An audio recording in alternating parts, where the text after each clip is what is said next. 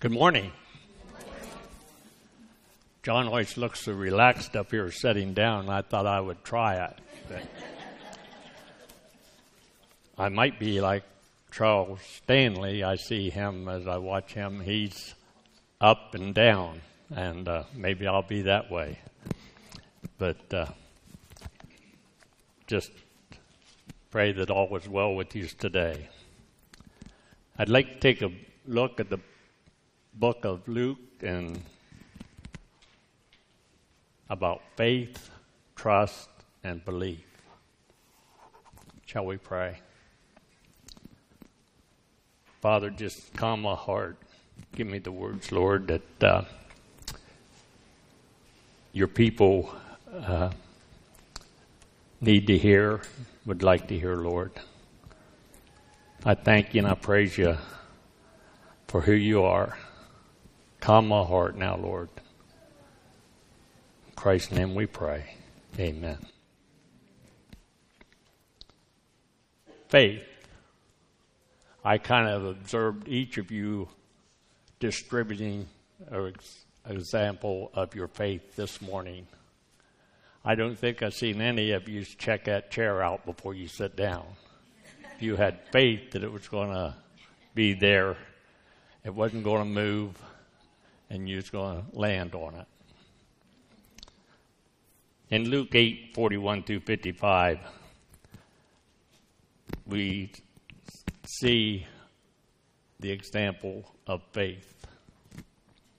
I'd like to ask you can you recall what situation in your life brought forth your greatest faith in Christ and allowed God's grace to abound?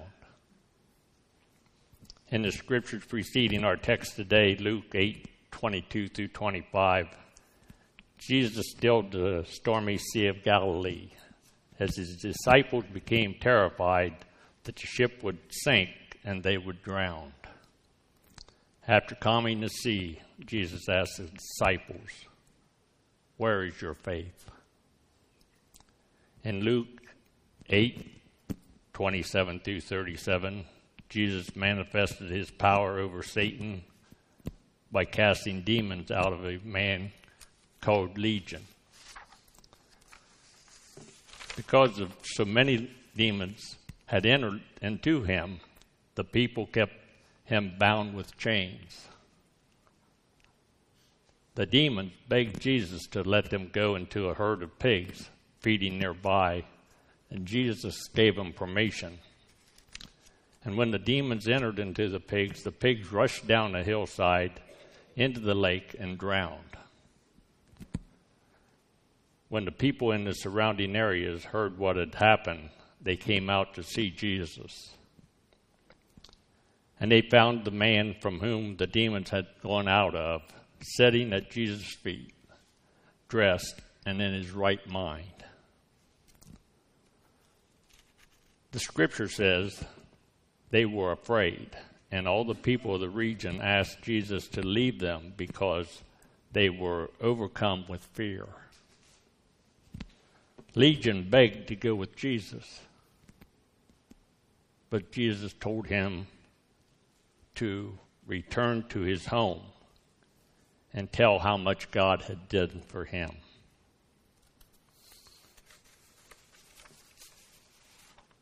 So Legion went all over town telling what Jesus had done for him. Then in Luke 8 40 through 55, although Jesus was no longer welcome there, he was gladly received in Capernaum by a large crowd of people. The clamor of the crowd did not prevent Jesus from hearing one sorrowing voice. That voice was Jairus, ruler of the synagogue who fell down at Jesus' feet, pleading with him to come to his home to heal his 12 year old daughter who was dying. As Jesus was traveling towards Jairus' home, the crowd was almost crushing him. Yet a woman very weak from having an issue of blood for 12 years, and no one had been able to heal her, pressed through the crowd to get to Jesus. This woman was Levitically unclean because of her condition, and she ceremonially defiled everything that she touched. This was in the Talmud, and the Talmud was a collection of Jewish writings or laws. You know, 613 laws of the Jewish leaders. When they felt the Mosaic law did not cover the need in a fast developing society, then they would come up with something to, that they felt was better. Something like our leaders do today no prayer in school, no prayer at graduation ceremonies, legalized abortions, same sex marriages. We could go on and on. But the Talmud listed at least 11 different cures for this woman's illness. Some were medical, and others were pure superstition. A look at one treatment on the list would throw some light on what she had gone through. Set her in a place where two ways meet, and let her hold a cup of wine in her right hand, and let someone come up behind her and frighten her and say, Arise from thy condition. Now that's a cure. For 12 years, the woman had spent her living on her illness, and she was physically worn out. In verse 44, the scripture tells us she came, but it doesn't tell us how this slowly dying woman managed to get through that crowd and up behind Jesus. There she touched the edge of his garment. And immediately, the scripture says, her physical nightmare ended. The bleeding stopped. Wow. Can you imagine the feeling of joy that she felt that moment? Since a woman was behind Jesus, he didn't see her. However, he knew her identity, for he knows all things. Jesus' reason for asking, Who touched me? was to encourage her public testimony. He also wanted her to testify publicly of her healing so that she would be accepted back into society and live a normal life. Remember, she was Levitically unclean. Jesus had responded to the woman's faith by healing her. Now she needed to acknowledge publicly that he had healed her in response to her faith in him. Romans 10:9 says that if thou shalt confess with thy mouth that the Lord Jesus and shalt believe in thine heart that God has raised him from the dead, thou shalt be saved. Verse 48 Jesus tenderly addressed the woman as daughter. Your faith has healed you. Go in peace. This is the same response from Jesus to a prostitute in Luke 7. As she knelt weeping, she began to wet Jesus' feet with her hair. Then she wiped them uh, with her tears, and then she wiped them with her hair, kissing his feet and anointing them with ointment. Jesus said, Your faith has saved you. Go in peace. Both these women were made whole. Their faith, faith was the root by which Jesus' power entered their lives. While Jesus was still speaking, there came one from the ruler of the synagogue's house, saying to him, Your daughter is dead don't bother the teacher anymore. This ruler of the synagogue, Jairus, had apparently made his faith in Jesus known in his home, for one came from his home. They knew where Jairus had gone. They knew he had faith in Christ. Friends, does the members of your family know of your faith in Christ? Jesus' response to the news of the death of the girl was don't be afraid, just believe, and she will be healed. As they arrived at Jairus' home, all the people were wailing and mourning for her. Stop wailing, Jesus said. She is not dead, but asleep. They laughed at him, knowing that she was dead. Jesus didn't let anyone go in with him except Peter, James, and John, and her parents. Jesus took her by the hand and said, My child, get up. Her spirit returned, and at once she stood up. Then Jesus told him to give her something to eat. Did you notice the scripture says her spirit returned? You know, I think the moment we take our last breath here, and the first breath in eternity, our spirit has gone from us into eternity. If we knew Christ as our Lord and Savior, our spirit is with the Lord. If we didn't, and we don't, it's for eternity separated from God. Jairus had the faith to believe and Jesus responded to his faith.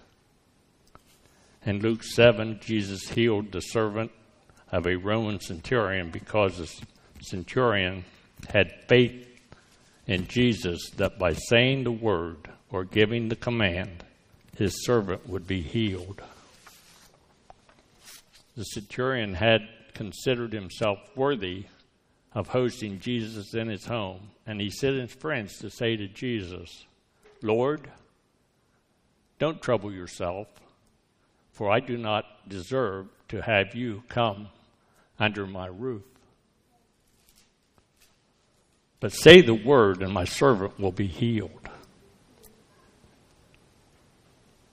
When Jesus heard this, he was amazed at him and turned to the crowd following him and said, I tell you, I have not found such great faith in all of Israel.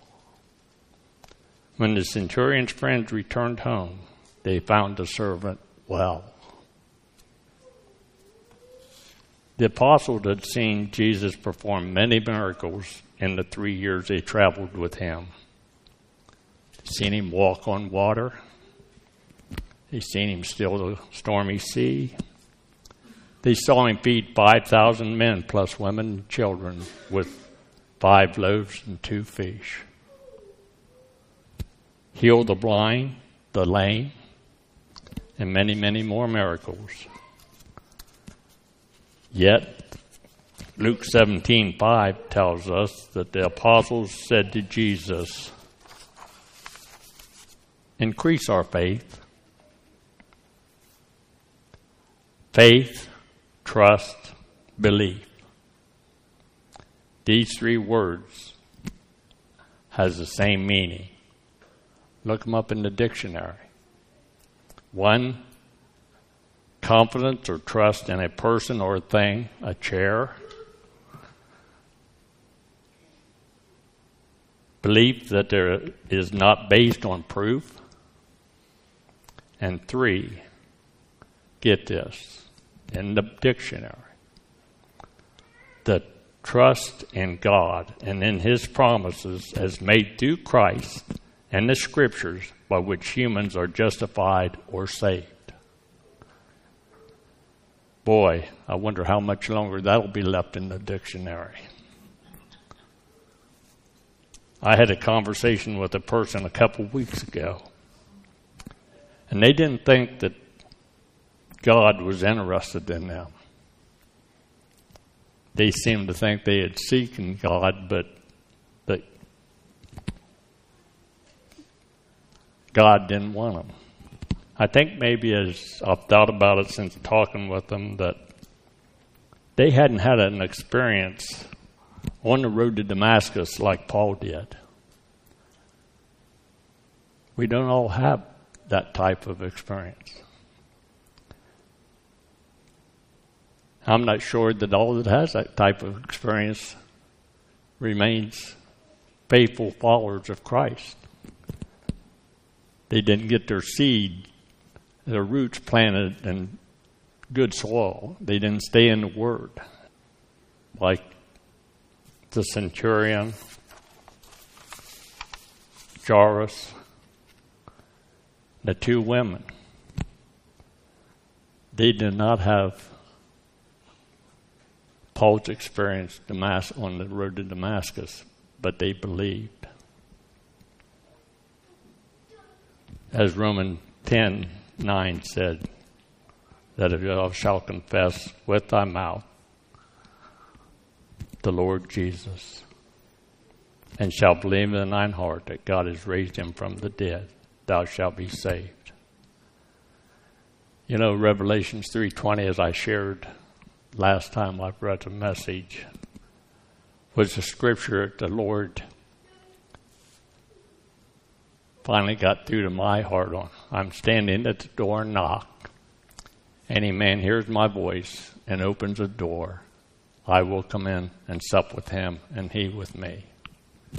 We have to open that door to our heart for Christ to come in. He won't force his way in. Jairus, the Roman centurion, and these outcast women just had faith to believe that Jesus is the Son of God, and they allowed God's grace to abound. Have you heard Jesus say, Thy faith has saved thee, go in peace? If you have, are we sharing Christ? Or our faith with our neighbors, our friends, our family? Are we inviting them to church with us? Are we out working for the kingdom of God? Or are we retired? Aren't we blessed by God for any little word or deed we do to further his kingdom. Just seen on a card this morning, his destiny was a cross. His purpose was love. His reason was us. He went to that cross for us.